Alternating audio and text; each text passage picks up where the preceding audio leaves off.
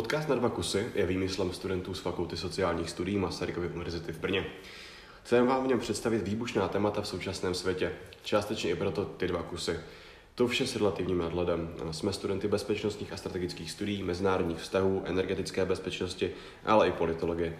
Bezpečnostní hrozby jsou náš denní chleba a když mají někteří z nás intoleranci na lepe, snažíme se nacházet fungující řešení. Jsme budoucí analytici, profesoři a kancelářské krysy a tohle jsou naše zjištění a pohled na věc. Mé jméno je Jiří Majksner a dnes vás budu provázet zákoutími sex traffickingu s Veronikou Čáslavovou. Ahoj všem.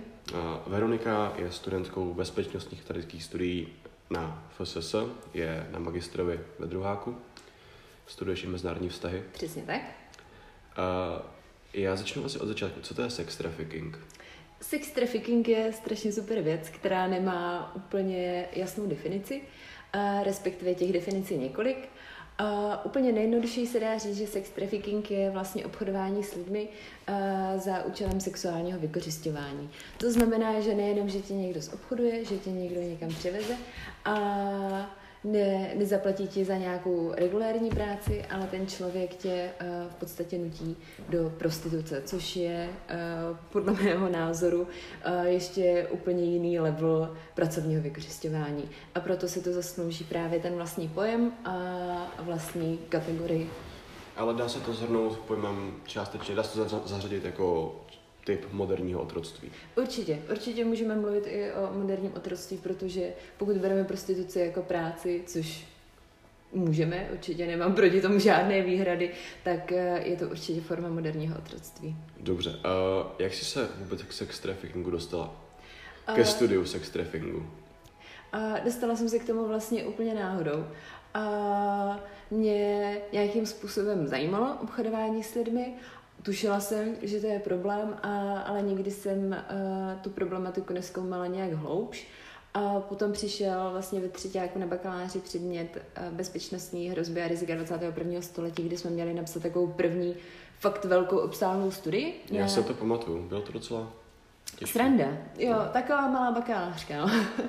A, ale vlastně z mého úhlu pohledu teďka zpětně úplně výborná příprava, protože já jsem původně chtěla psát o obchodování s lidmi jako takovým, potom uh, mě taky zajímalo uh, obchodování s lidskými orgány a během toho, co jsem si uh, vlastně dělala takový jako research k tomu, tak uh, jsem narazila na ten pojem sex trafficking, který jsem nikdy v životě neslyšela a, a začala jsem to zkoumat právě hlouběji, o co jde a proč se to děje a zaujalo mě to natolik, že jsem se rozhodla věnovat zrovna tady tomu odvětví. A když si třeba záněla informace k sex traffickingu v České republice, jsou na to nějaké oficiální statistiky, nějaké výroční zprávy, věnuje se třeba ministerstvo vnitra a tak? Statistika a výroční zprávy jsou v České republice podle mě docela vtipnou záležitostí a bylo by hrozně super, kdyby to fungovalo tak, jak by mělo a kdyby to fungovalo nějakým způsobem koncepčně. A Nějaká data k tomu jsou. Já jsem právě konkrétně uh, vycházela z dat ministerstva vnitra a jejich výročních zpráv o uh, stavu obchodování s lidmi v České republice. Nicméně je dost náročné sledovat nějakou kontinuitu, protože každá ta výroční zpráva je zpracovávaná lehce jinak a je dost těžký v tom hledat vlastně ty konkrétní počty. Takže v podstatě máme spíš představu o tom, kolik zhruba lidí v České republice je obchodováno ale uh, ty konkrétní čísla už jsou složitější zjistit. Jaká je ta nekonkrétní představa, kolik by to tak mohlo být lidí třeba ročně, nebo s jakými čísly, čísly jsi se setkala? Uh, v České republice se to uh, se obchodování s lidmi vyskytuje hodně v takových cyklech, nebo spíš ve vlnách.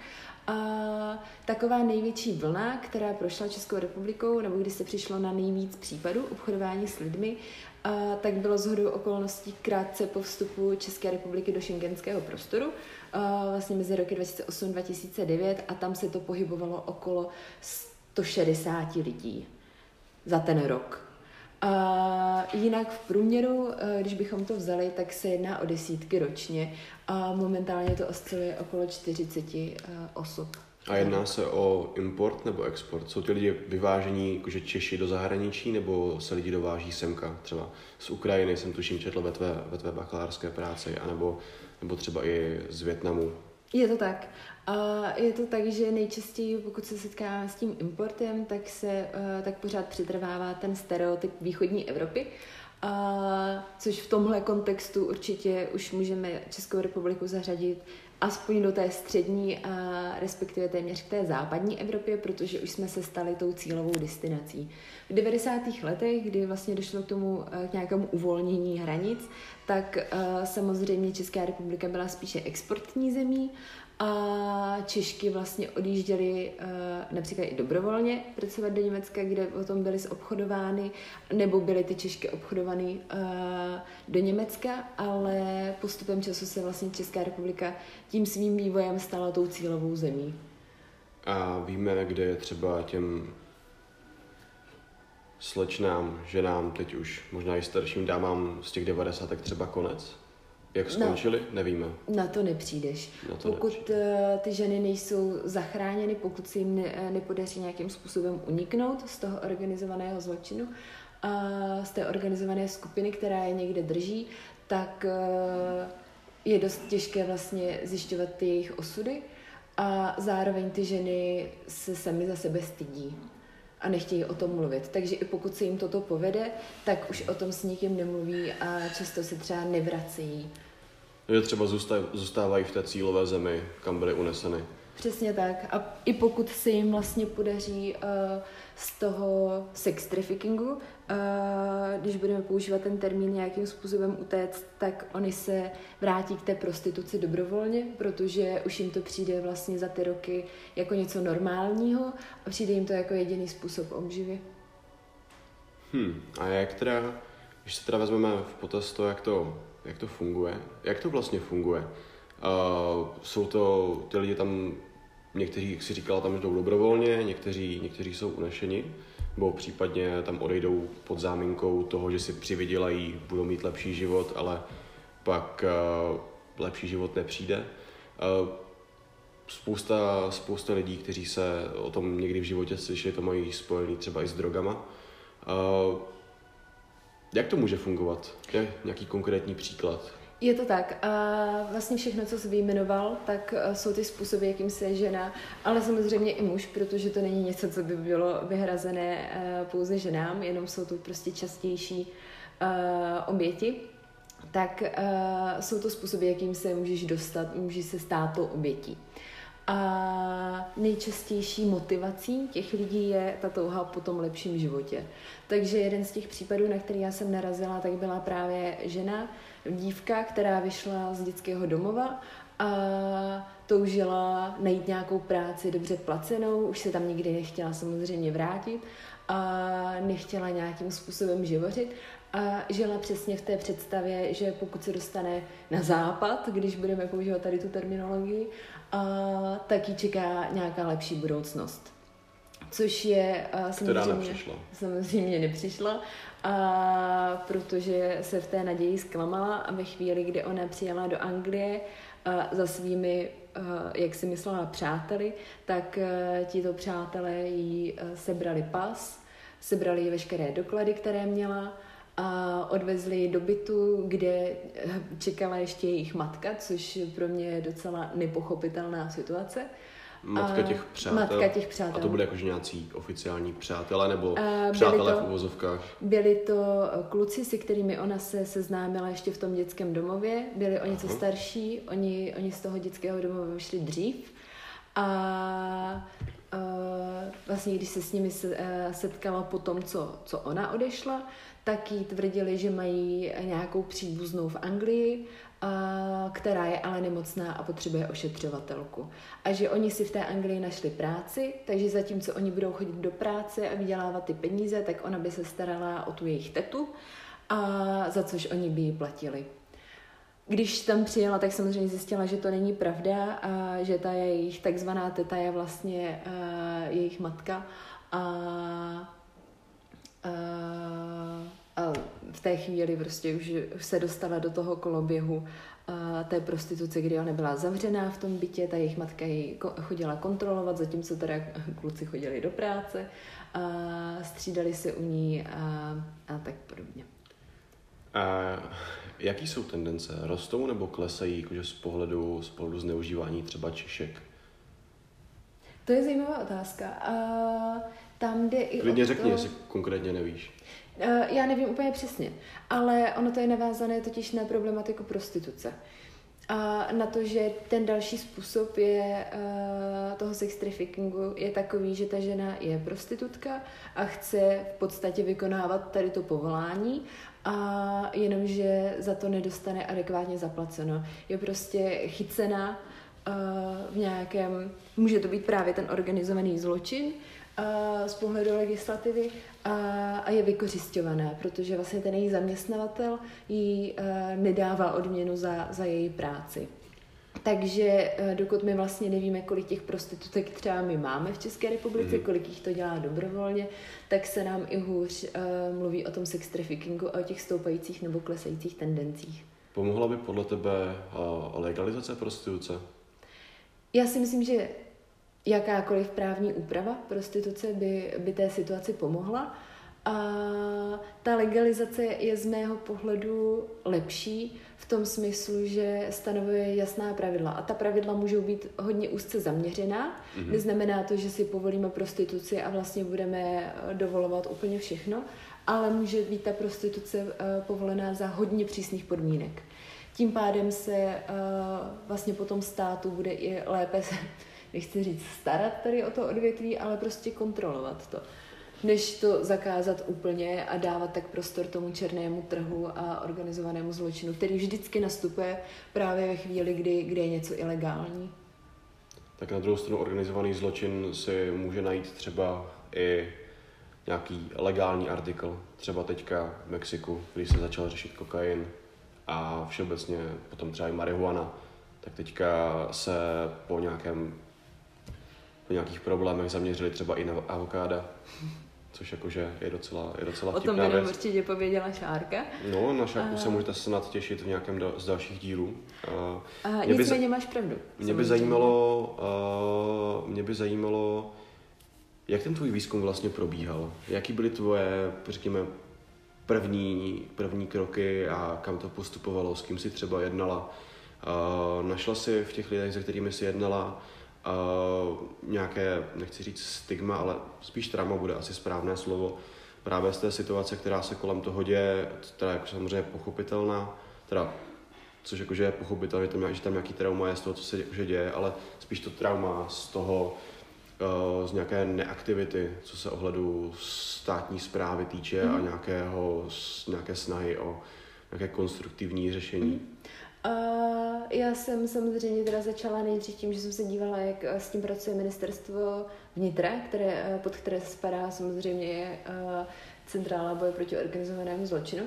A nicméně eh, jsem od začátku chtěla, aby to eh, byla studie, která nebude jenom o statistikách, ale aby to bylo prostě ilustrovaný těma konkrétníma příběhama. Což znamená, že já jsem se eh, v ideálním případě chtěla dostat do kontaktu s těmi obchodovanými ženami, což samozřejmě z pochopitelných důvodů ve finále nebylo úplně možné z důvodu nějaké ochrany identity, protože ty ženy, pokud se je podaří zachránit, tak často žijí pod jinou identitou nebo v tajných domovech v utajení a tím pádem jsem se zaměřila na organizace, které v České republice bojují proti uh, sex traffickingu a pomáhají těm obětem. A to, ta největší část, kterou já jsem v té práci zpracovávala, tak bylo to, že jsem pravidelně dojížděla do jedné takové organizace, kde oni mi dali přístup k některým těm případům. A já jsem uh, mohla číst ty spisy, uh, ze kterých jsem vlastně uh, tahla informace a zasazovala je do toho kontextu a do toho teoretického rámce sex traffickingu. Jak si má člověk neznalý, neznalý problematiky představit uh, pojem tajné domovy? A jsou to domovy, které provozují právě neziskové organizace. A jsou to domovy, které jsou a, umístěné ne a, v centrech měst a samozřejmě ti neřeknu, kdy konkrétně jsou, protože Já to, ani, ani já já. to ani vědět, vědět A- nechci, mě by spíš jako zajímalo, uh, jak, to, Jo, jak, jak, jak, ale- jak to funguje, ale- ale že, funguje že, to že žijí tam ty že- ženy samé, nebo, nebo tam žijí spolu s ty, rodinami? ty ženy nebo... uh, funguje to tak, že tam žije vlastně víc těch obětí, nicméně ty oběti, pokud spolu nekomunikují, tak spolu nejsou vůbec nuceny uh, nějakým způsobem uh, trávit ten čas. Uh, jsou tam s nimi zároveň ty pracovnice, uh, té dané neziskové organizace, která provozuje zrovna ten konkrétní domov a funguje to tak, že oni, je, oni jim nosí poštu, ta jejich pošta chodí vlastně na centrálu té organizace, tak aby nebylo možné vlastně vystupovat podle, podle zasílání dopisů nebo jakýchkoliv dokumentů.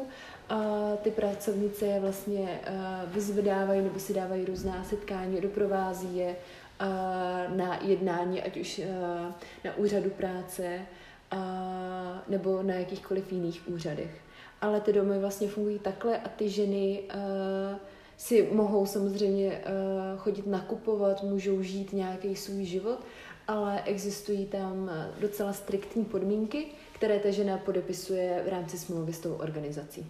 A mají třeba nějakou normální práci, nebo snaží se jakože hledat a snaží se to začlenit do společnosti a potom se případně... To je jedna ze stěžejních uh, částí, které se vždycky uh, ty neziskovky věnují.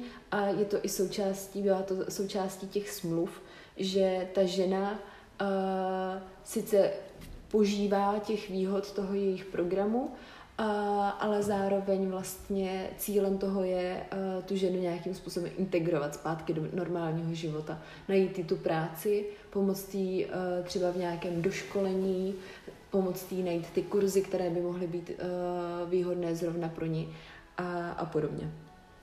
A byla jsi v nějakém takovém tajném domově? Ne. Nebyla. Uh, ty jsi teďka popsala před chvílí jeden z těch případů, uh, kterýmu, se, kterýmu jsi se věnovala v té své bakalářské práci. Uh, máš tam dva větší tyhle ty případy. Ten, co si popisovala, ty jsi jim totiž dala kodová jména. Ten, co si popisovala, byl, byla Magdalena nebo Petra? Má Magdalena. A co Petra? Uh, Petra je docela zajímavý případ. A to z toho důvodu, že uh, když se na to podíváme prismatem toho sex traffickingu a organizovaného zločinu, tak Magdalena byla jasnou obětí. Byla jasnou obětí uh, organizované skupiny, uh, která vlastně to měla celé promyšlené, měla k tomu přizpůsobeny všechny prostředky. A když to Petra byla vlastně vykořišťovaná svým vlastním přítelem, což je, se může zdát docela paradoxní, ale i, i partner může být vlastně ten vykořišťovatel a, a ten, který prodává tu ženu. To je docela psycho a...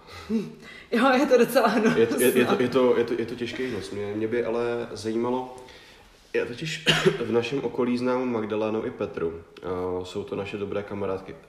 Proč si ty případy pojmenovala zrovna po těchto uh, milých, nevinně vypadajících blondětých slečnách? Já bych... je, je, je v tom, je v tom, je v tom uh, jistý, jistý, jistý úmysl dát, dát těm lidem nějakou, nějakou tobě blížší tvář, pojmenování? Uh, to určitě ne. Uh, já, jako co jsem se snažila po celou dobu toho výzkumu, tak jsem se snažila naopak si to odosobnit, protože to, co jsem četla v těch spisech a občas, když jsem četla třeba výpovědi, co ty ženy psaly vlastně rukou, nebo jsem tam měla jejich fotku, tak to bylo já chápu, že jako pro ně to je enormně traumatizující zážitek, ale pro mě bylo trauma už jenom tohle, prostě číst, co všechno se jim stalo. Ale k té tvojí otázce bych řekla, že bych doplnila, že to jsou uh, dost inteligentní ženy, uh, ty, podle kterých jsem pojmenovala uh, ty oběti. A pro mě to je vlastně taková jako ještě vnitřní atribuce toho, že ne vždycky ta žena, která je obchodovaná, tak uh, musí být uh, ze sociálně slabého a vyloučeného prostředí, tak jak by si to každý představil, že to byla prostě nějaká loupá malá holka, která si myslela, že ji někdo zachrání a přijede princ na bílém koni a ona bude žít někde na zámku. Ale stejně tak jako uh, sex trafficking, tak i domácí násilí se prostě stává i ženám, které jsou inteligentní, které jsou úspěšné, můžou to být podnikatelky, vědkyně, kdokoliv. A, a i oni se můžou stát tou obětí. Takže uh, možná i to mě, mě vedlo k tomu pojmenovat ty případy. Já jsem se právě chtěl dostat k tomu. Uh, z jaké skupiny, skupiny obyvatelstva se většinou se tohleto téma jako dotýká. Takže se to týká i té, řekněme, vyšší, vyšší, vyšší vrstvy a tam to teda bývá většinou z pozice partnera, nebo budou třeba ty vytkyně, nebo ty ženy ze sociálně vyšší třídy někam, někam třeba odjet jenom tak random a stanou se obětí, ani nevěděli jak. To uh... samozřejmě i u těch, u těch tebou popsaných případů. Uh, u těch žen, co uh, mají třeba to vyšší vzdělání a, a podobně, tak uh, to nebývá většinou nějakým obalamucením, protože ty ženy pro sebe už nehledají uh, nějakou lepší kariérní budoucnost, uh-huh. uh, ale může to, zrovna u nich, to může být případ toho únosu, uh-huh. které sice nejsou zase tak časté, ale pokud bychom se dívali jako na případy únosu žen, tak se to může stát zrovna jim, a, ale nejčastěji jsou to právě uh, ti partneři, protože ta žena uh, nějakým způsobem uh, uspokojí svoje kariérní potřeby a, a hledá uh, nějaký vhodný, nějaký fungující partnerský vztah, někoho, koho by měla u sebe a často jsou náchylnější právě tady, uh, tady v tom ohledu uvěřit tomu muži, že, že on se o ně postará a že to s nimi myslí dobře. A mě by teďka zajímalo, jak se na tom stojí třeba menšiny v Česku. Dotýkala se, se ve výzkumu, že protože tam popisovala i další, další případy, mm-hmm. dotýkala se v něm i třeba jich, jako třeba romské menšiny nebo, nebo, nebo, mm. nebo větnamců? Jo, uh, tak romská menšina je podle mě docela uh, taková jednak stereotypní, ale zároveň prostě pravdivá záležitost. A je to přesně to, že ty uh, ženy jsou z té romské komunity jsou uh, obchodovány v rámci rodiny, což se taky stalo jeden z těch případů, na který jsem narazila, tak uh, tam vlastně dívka z romské komunity byla prodána svou vlastní matkou protože prostě v romské uh, komunitě uh, se všechny uh, finanční prostředky sdílejí a tím pádem prostě potřebuješ něco obětovat, aby si jako uživil zbytek rodiny. A k té větnamské uh, komunitě to je docela zajímavá záležitost, do které je ale těžké proniknout. Já jsem se v rámci toho výzkumu uh, setkala i vlastně s člověkem od uh, policie, který se za své služby té problematicky věnoval a chodil i po těch nevěstincích, pracovně samozřejmě. Pracovně. A, a, a vlastně se věnoval i té větnamské komunitě, ale říkal, že obecně v té větnamské komunitě uh, je určitě, určitě je jistý, že tam existuje ten organizovaný zločin, ale ta komunita je tak úzká a je do ní tak těžké proniknout, že uh, je hrozně těžký odlišit ty jednotlivé části toho zločinu a, a vůbec přinutit někoho, aby s tebou začal mluvit. Protože zatímco do nějakého normálního uh, nebo do běžné skupiny třeba Čechů, nějakého Takže za to prostě zločinu. může to i, že větnamská, prostě... vět, větnamská komunita není, není v Česku nechci říct až tak moc začleněná, protože ona, ona svým, svým způsobem je, ale že ale prostě já zase asi, asi, asi neznám, neznám, neznám jakože žádného Větnamce, který by třeba jakože u policie byla těm ten problému se věnoval. Uh, taky. A zároveň to je jedna, jeden směr a ty ze sebe prostě neuděláš Větnamce, ty nikdy nebudeš vypadat jako oni. Takže oni tě mezi sebe prostě nepustí. Což mi připomíná, že uh, velmi doporučuju, doporučuju film, který vyšel v minulém roce a právě se téhle problematice věnuje nikoli v sex traffickingu nutně, ale právě uh, větnamské policistce v České republice a je to docela, je to docela zábava, jak se to koukněte, máte tam to aspoň prozradí to, uh, jak by větnamští, větnamští policisté mohli, mohli pomoci své komunitě. A jak se to jmenuje? Jo, tak to jsem teďka zapomněl, ale je to myslím, že Miss Hanoi nebo tak nějak. Mm-hmm. Ty charity, o kterých jsem mluvila, se jmenou, se, co té práci popsané, Uh, jmenují se Lastrada Česká republika, arcidiezní, arcidie, Arcidiezní. Jmenují se Lastrada Česká republika, arcidiecézní a Charita Praha, projekt Magdala. Uh, předpokládám, že ta, že ta charita arci, arci, že ta charita arcidiecézní... To tam nemusíš opakovat po každý. Můžeš říct jenom Charita České republiky. Charita České republiky. Uh, je to církevní projekt a ten projekt Magdala se přímo zaměřuje na ty na ty vykořišťované ženy. A, a na domácí násilí. A, a na domácí násilí. To je, to je určitě zajímavý. A k tomu bychom se mohli třeba někdy, někdy jindy. A protože je to, přiznejme si, těžce zajímavé a, a mělo by tomu věnovat více prostoru. A, financuje to církev, Nebo A tady ty organizace mají spolupráci v, eh, s ministerstvem vnitra. Ministerstvo vnitra má eh, svůj program a na podporu obětem obchodování s lidmi. Mhm. A vlastně ve chvíli, kdy eh, ta organizace přijme nějakou takovou oběť, tak eh, jednak existuje smlouva mezi tou organizací a, a tou obětí a potom si ta oběť vlastně může eh, rozhodnout, jestli chce být součástí tady toho vládního programu jo. a ze kterého jdou prostě ty peníze a jsou uh, jim financovány některé věci, ale jde to vlastně vždycky jenom po dobu vyšetřování, po dobu vlastně uh, té spolupráce, té oběti uh, s tou státní zprávou v podstatě. A Uh, potom samozřejmě ta, každá ta organizace má nějaký svůj vlastní rozpočet, se kterým nakládá. Takže to nemusí uh, financovat církev, což ani nedělá, ale jdou na to uh, vlastně příspěvky a ty jdou vlastně z Ministerstva práce a sociálních věcí.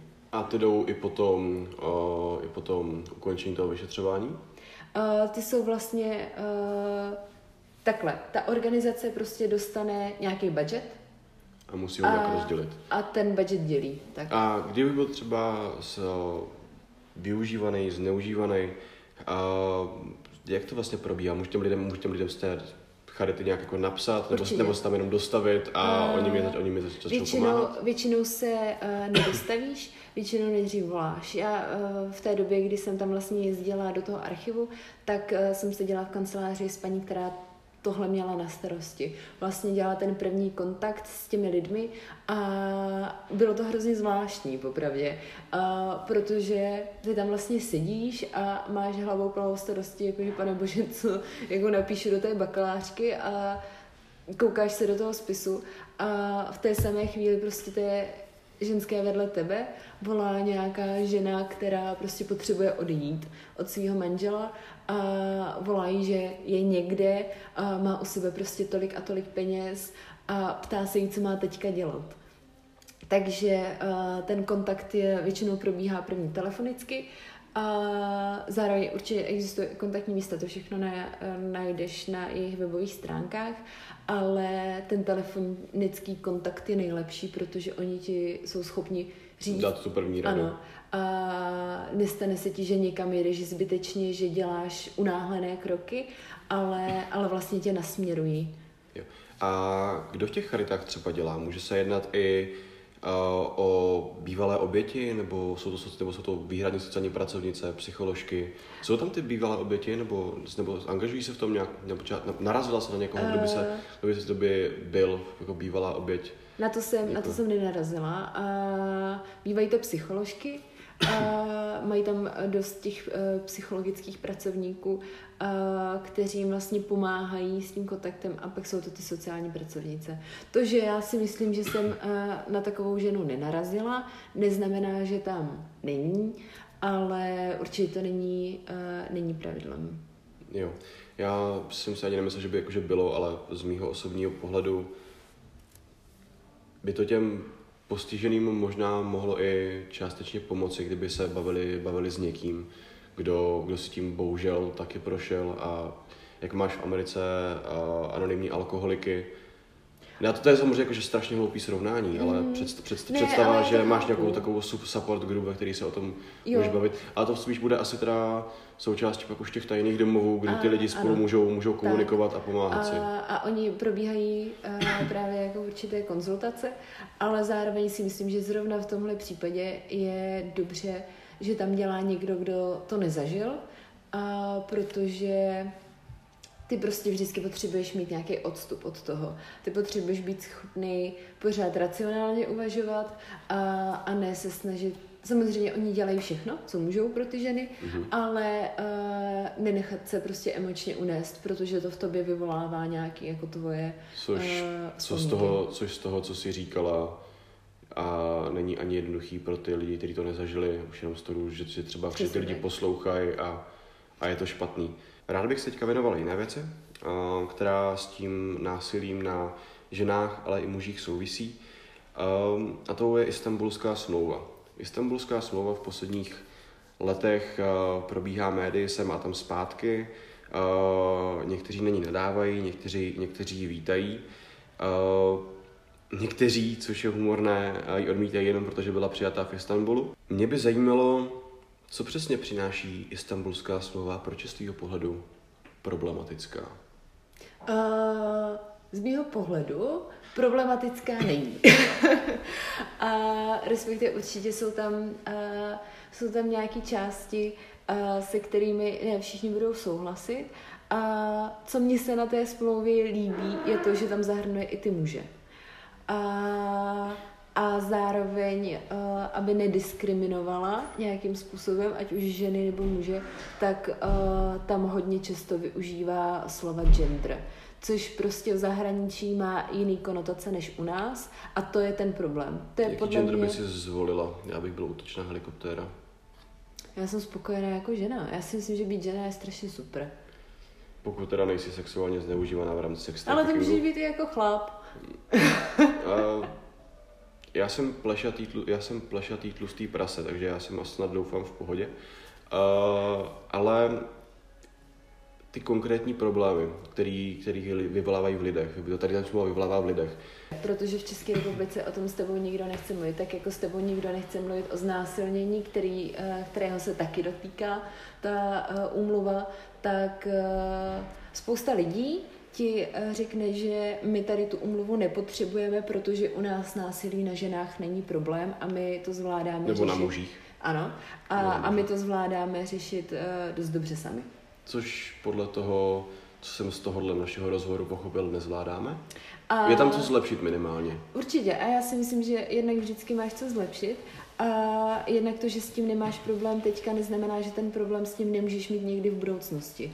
A ve chvíli, kdy si ten problém objeví, tak ty najednou nemáš žádnou, žádnou úmluvu, ani žádný jako rámec, do kterého bys to zasadil. A existuje nějaká v České republice nějaká legislativa, která se toho dotýká? Případně uh, jak moc by Istanbulská umluva mohla zlepšit? Případně jestli bys mohla začít, uh, začít tím, uh, definicí istambulské mluvy, co přináší, jako ve smyslu, no, co to vlastně je.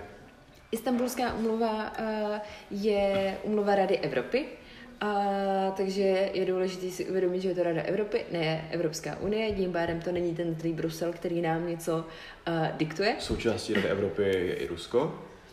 Přesně tak, i a když... Ukrajina, uh, ano. když prostě bylo Rusko pozastaveno členství. A, přesně tak. A, takže je to umluva Rady Evropy.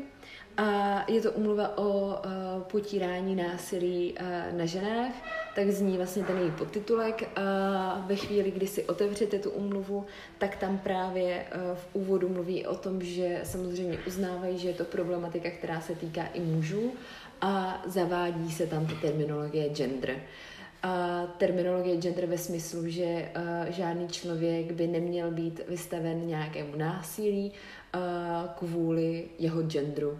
A to je ten problém, se kterým se... Ne, ne, ne, ne, ne, nestačilo by pouze, kdyby se to přeložilo do, na termín pohlaví českém? A to jsou věci, které řeší vlastně úřad vlády, a který připravuje ratifikaci té úmluvy, snaží se o ní a snaží se připravit ty podklady premiérovi tak, aby to co nejlépe prošlo, protože to musí uh, projít uh, poslaneckou sněmovnou. A senátem. A senátem. A tím pádem vlastně se snaží při, uh, připravit co nejlepší překlad té úmluvy. A takže tak, tolik asi k tomu. Takže tak, a je, víš, jak se na tom třeba a, Istanbulská smlouva stojí, stojí celkově v parlamentu, jakože Uh, kolik lidí je pro, kolik, kolik lidí je pro, který strany, proti, který strany kdo proti komu. kdo proti komu, proč. A tam je to hodně uh, individuální. A je, to hrozně... vyhnané do extrému asi právě kvůli těm, nechci říct perkotinám, ale kvůli perkotinám, jako třeba překlad jo. slova čendra. Uh, já si myslím, že uh, si to asi můžu dovolit tady říct, protože to není nějaká jako uh, super tajná informace, ale pan premiér se k tomu staví prostě svým klasickým způsobem, protože všichni víme, že pan premiér je super hrdina a pan premiér uh, prohlásil, že nepotřebujeme istambulskou úmluvu, protože on to zvládne zařídit sám. Takže tolik k postoji strany ano. A potom samozřejmě třeba komunisti jsou proti tomu, protože vlastně Rada Evropy má speciální výbor, který monitoruje ten stav nějaké identifikace obětí a, jejich, a práce s nimi a nechtějí, aby nám někdo prostě kontroloval to, co, to, co tady děláme my s těma obětma. Nebo neděláme, že? a, a tak, takže to jsou takové jako dvě hlavní strany, které jsou vlastně proti a potom už to záleží a je to strašně individuální. Jo, um, když už jsme u Rady Evropy, uh, její pracovní skupina pro akci proti traffickingu s lidskými bytosti, uh, v angličtině Council of Europe's Group of Experts on Action Against Trafficking in Human Beings, zkrátka je Greta. Zdravíme Gretu. Zdravíme Gretu. Uh, vydalo zprávu o postupu, o postupu České republiky z sex traffickingu. Nicméně Greta teda Českou republiku pochválila za implementaci, implementaci konvence, já teďka nejsem schopný to teďka z tak předložit, uh, Convention on Action Against Trafficking Human, Human Beings. Aspoň nějaká Greta nás pochválí. Aspoň nějaká Greta nás pochválí. Uh, ale což, je, což je zároveň asi, což je zároveň asi jako pozitivní, pozitivní úkaz. Uh, zároveň nám ale jako nějaké věci vytýká, že jo? A třeba? Vytýká nám právě uh, tu identifikaci osob. Identifikaci osob. Uh, to, že Česká republika nemá nějaký efektivní systém na to uh, zjišťování, zajišťování těch obětí. V podstatě to, na co se Česká republika v, pod, uh, v současnosti spolíhá, tak jsou ty neziskovky, které mají prostě omezený rozpočet. Ty neziskovky nejsou schopný pokrýt uh, identifikaci všech těch osob. Oni uh, spíš čekají na to, kdo se na ně obrátí, než že by proaktivně uh, zjišťovali, kdo je obětí nebo je potenciální obětí. Jak by podle měla vypadat proaktivní, uh, proaktivní identifikace osob? Měli by ti lidi, uh, lidi z nějakého, řekněme, nějaké prac, vytvořené pracovní skupiny chodit třeba po uh, známých lokacích toho, kde si jeden může uh, pronajmout ženu, ženu uh, po případně po uh, jak je to slovo? Nevím, jaký myslíš, ale hrozně miluju uh, sousloví pracovní skupina. Pracovní skupina je strašně kouzelný název a zrovna třeba právě Magdala má takovou pracovní skupinu. Eh, prostě má pobočku a její eh, pracovníci chodí tady v okolí Blanenska eh, po těch lokalitách, kde je známo, že prostitutky čekají, až k ním přijde jejich práce. A oni ji rozdávají hygienické pomůcky třeba. Ať už jsou to vlhčený ubrousky, a kondomy a podobně, tak uh, se nějakým způsobem tím, že nám nesnaží se za nimi přijít a říct jim rovnou, že si myslí, že to, co dělají, je špatně, ale, ale se jim, ale snaží se jim, jako pomoct, pomoci. snaží se jim nepřímo naznačit, že by bylo dobrý uh, se o některé věci starat a že některé věci asi nejsou úplně OK, že kdyby si fakt mysleli, že jsou v nějakém problému, tak uh, jim k tomu dají vizitku. A to je vlastně všechno a to mně přijde jako dost dobrý způsob, protože ty ty lidi neodsuzuješ, ty jim prostě řekneš, hej, prostě jestli děláš to, co děláš, tak to dělej bezpečně. A... Chodí třeba i po privátech takhle někdo? Nebo... Tak po privátech ti nikdo chodit nebude, to je, jak kdyby ti na dveře zaťukali jeho vystí, že A... Já se tady snažím pracovat, nechte mě být. Uh, Hlavně, jak by ti bylo, kdybys byl uvnitř, že jo, to podle mě nechce jako ani jako jedna z těch stran. Uh, teďka který uvnitř konkrétně myslíš? No, uh, nicméně vrátíme střih. se, vrátíme se, jo, střih, to tam, to tam, to tam nedám. Dobře. No, možná klidně můžu, že jo, ale uh, teďka uh, se teda blížíme, uh, blížíme ke konci. Jak podle tebe Česká republika může zlepšit své postavení?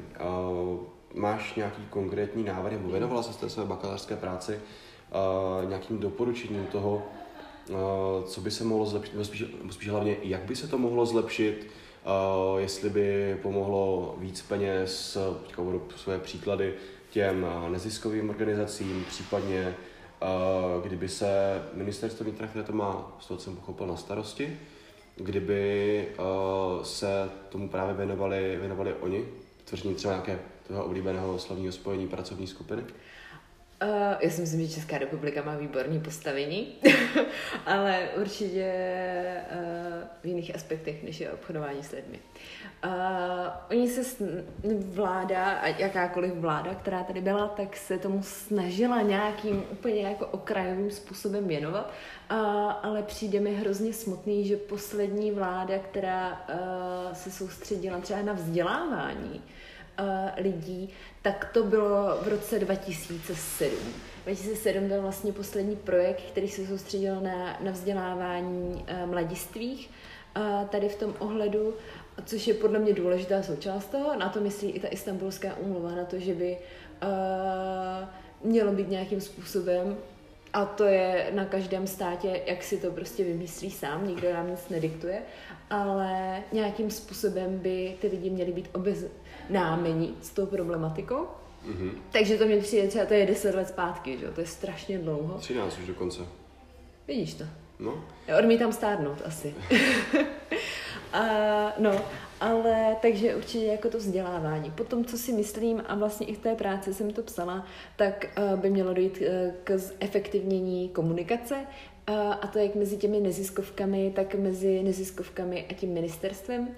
Uh, nebudu tady házet nějaký jako řeči typu měli bychom jim sypat víc peněz, protože podle mě je uh, strašná blbost sypat víc peněz, když nevíš, do čeho konkrétně je sypeš. Takže ve chvíli, kdy se zlepší ta komunikace, a kdy dojde k výrazné spolupráci a vytváření třeba nějakých společných projektů, tak si myslím, že má smysl na to ty peníze dávat, ale je potřeba to mít jasně naplánovaný. Což je v současné době problém. Protože pan premiér zvládne všechno sám. Protože pan premiér zvládne všechno sám. Jestli máte problém, tak se nebojte obrátit na jednu z těch dvou charit, které jsme zmínili. Nebo na Jiřího. Nebo případně na, případně na další. Jo, každopádně tohle byl podcast na dva kusy. S Veronikou se možná třeba ještě někdy uvidíme. A s Veronikou se možná ještě někdy uslyšíme. A hoďte follow, hoďte like. Někdy příště. Tak pusu. Jestli se vám tento nebo jiný díl podcastu na kusy líbil, zvažte follow podcastu na vaší oblíbené platformě. Tak vám žádný nový díl neuteče a nás to bude motivovat v další tvorbě. Pokud vás studentská moudra a výzkum v oblasti bezpečnosti zajímají, určitě se koukněte na securityoutlines.cz.